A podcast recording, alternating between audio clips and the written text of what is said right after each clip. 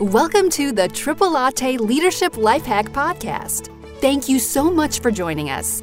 Listen as we explore the timeless attributes that encompass effective leadership. Attributes that will help you supercharge your success at home, work, and play. Are you ready to be the leader we know you can be? Of course you are.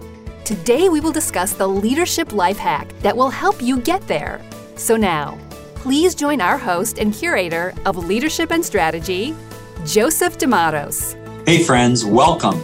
Welcome to 2019, and welcome to the first Triple Latte Leadership podcast of the year. I'm Joe D'Amatos, and I'm excited for you for 2019 and for what it will bring. Today, I want to share three success principles that will absolutely help you to rock 2019 you know, this is the time of year many of us are making resolutions. And I got to tell you, the data on resolutions and their effectiveness is mixed. Look, I know that when I pull up to my gym this week, it's going to be packed.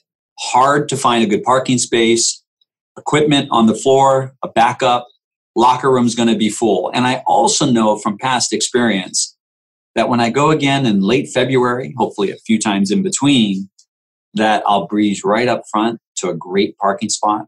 The gym will be cozy, no problem getting on the right equipment, and the locker room will be a joy.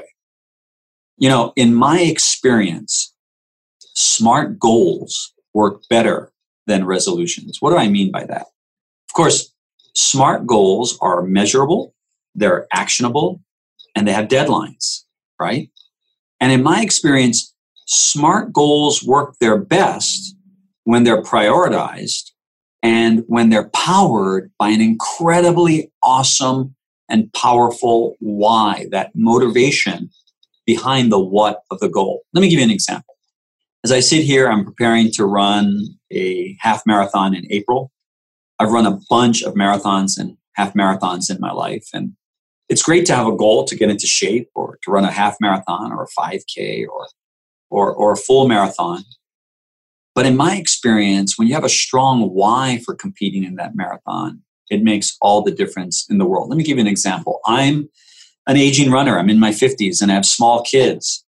And I want to be there for those kids as they age. And I want to be there able to run with them and to play catch with them and to go to events with them. So I want to be healthy and I want to be strong. So, yeah, I want to run another marathon and I'm training for a half in April. But for me, it's more than that. When, when I'm training, when I'm running those miles, I'm really making an investment in being there for my boys, and being able to be healthy and vital and engaged as they age. So goals that are smart, that are measurable, measurable, I'm having trouble with that word, actionable and have deadlines are powerful, but you are most likely to succeed when you have that strong why as fuel for that goal.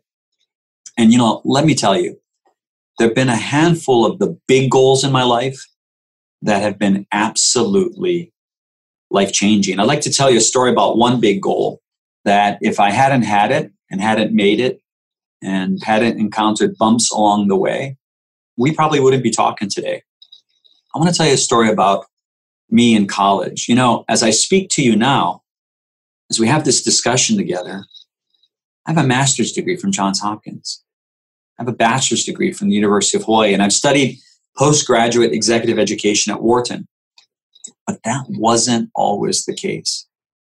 You see, when I first entered university, right after high school graduation, I absolutely loved it. I loved the studying. I loved being on campus. And yeah, I loved a bunch the partying.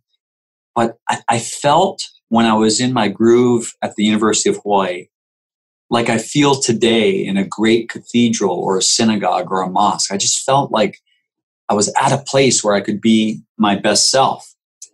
And then a couple years into college, I was faced with some decisions and I made some good ones and I made some bad ones. And the reality is is despite the fact that I absolutely loved school, I dropped out. I had offers for incredibly important, responsible staff jobs in government and in organized labor. And I took those jobs. I earned those dollars. And God, I miss school like you missed a loved one that's far away. And I had this fantasy, you know, I had this fantasy that I could go to school and, you know, somehow register and work.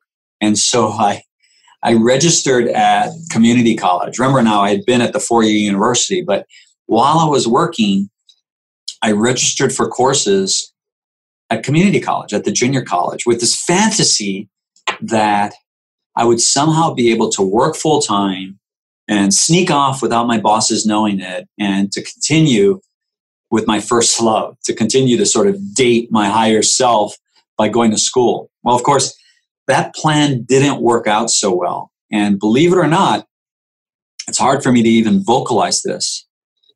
I got two semesters of straight F's. F's for just not showing up. Not F's because I did the work or didn't do the work. I registered for college for eight college courses over the course of a year and I never showed up. So as my years progressed and my career progressed, I went back to the University of Hawaii to the four year college. And uh, I met with uh, an admissions counselor there. You know, I had been a student in good standing with solid average grades, A's, B's, and C's at the University of Hawaii. And I went to go and see that admissions counselor. I said, Hey, I want to come back. I want to come back to the University of Hawaii. And I got to tell you, I was shocked.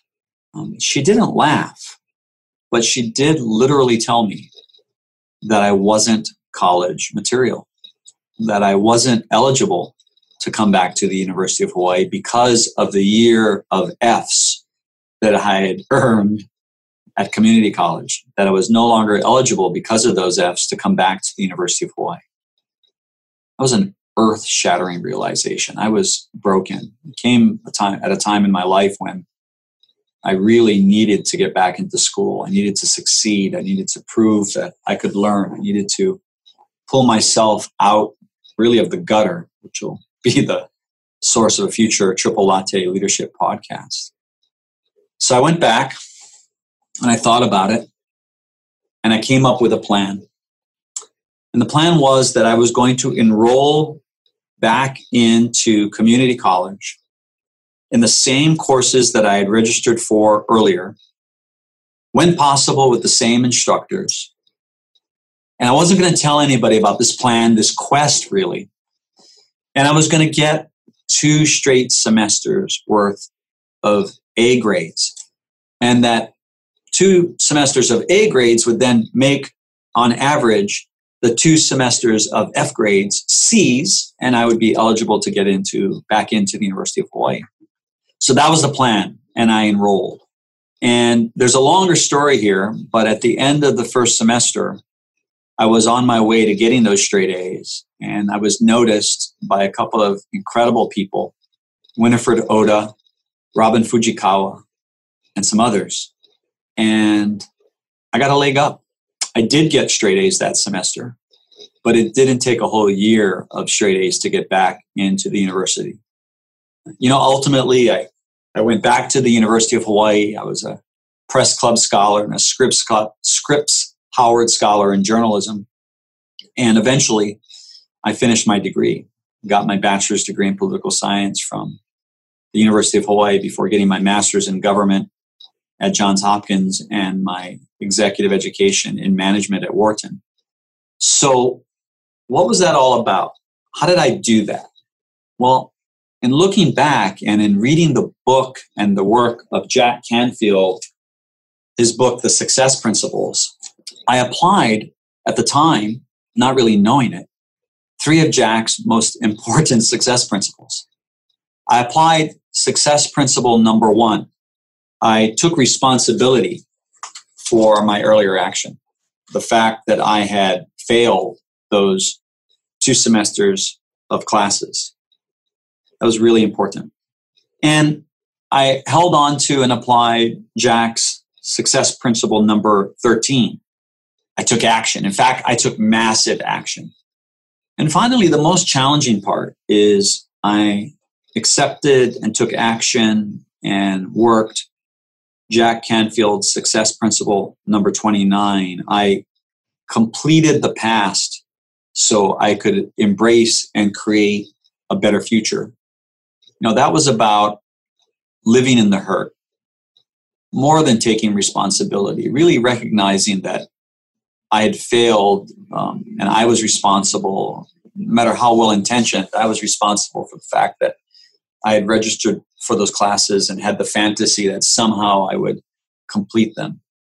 So, in working success principle number 29, completing the past to embrace the future, I had to I had to own that failure. I had to be responsible for it. I had to feel it again. And then I had to forgive myself and I had to cast it aside so that I could move forward. So as we approach the early days, weeks, and months of 2019, here's my challenge to you. And here are the three success principles that will absolutely help you to rock 2019. So remember these, right? These are from Jack Canfield's The Success Principles book. I urge you to pick up a copy. Here's what they are. Take responsibility for your actions, take massive action against your goals, again, against your SMART goals, and complete the past, make right the past, own the mistakes and the learnings of the past, forgive yourself for the past so that you can create a better future in 2019. So, again, listen, I am excited for 2019 for you and for me. Please, by all means, rate this podcast. Go to Triple Latte Leadership on Facebook, sign into our email distribution, and most importantly, do well and be well in 2019. Thank you so much for listening to the Triple Latte Leadership Life Hack Podcast. If you enjoyed this episode, please let us know by giving us a five star rating on iTunes. For more tools on achieving your goals as a leader, please visit Triple Latte Leadership on Facebook. Be sure to like our page so you can stay updated on our offerings. To contact Joe D'Amatos, please send an email to CEO at triplelatteleadership.com. Be well.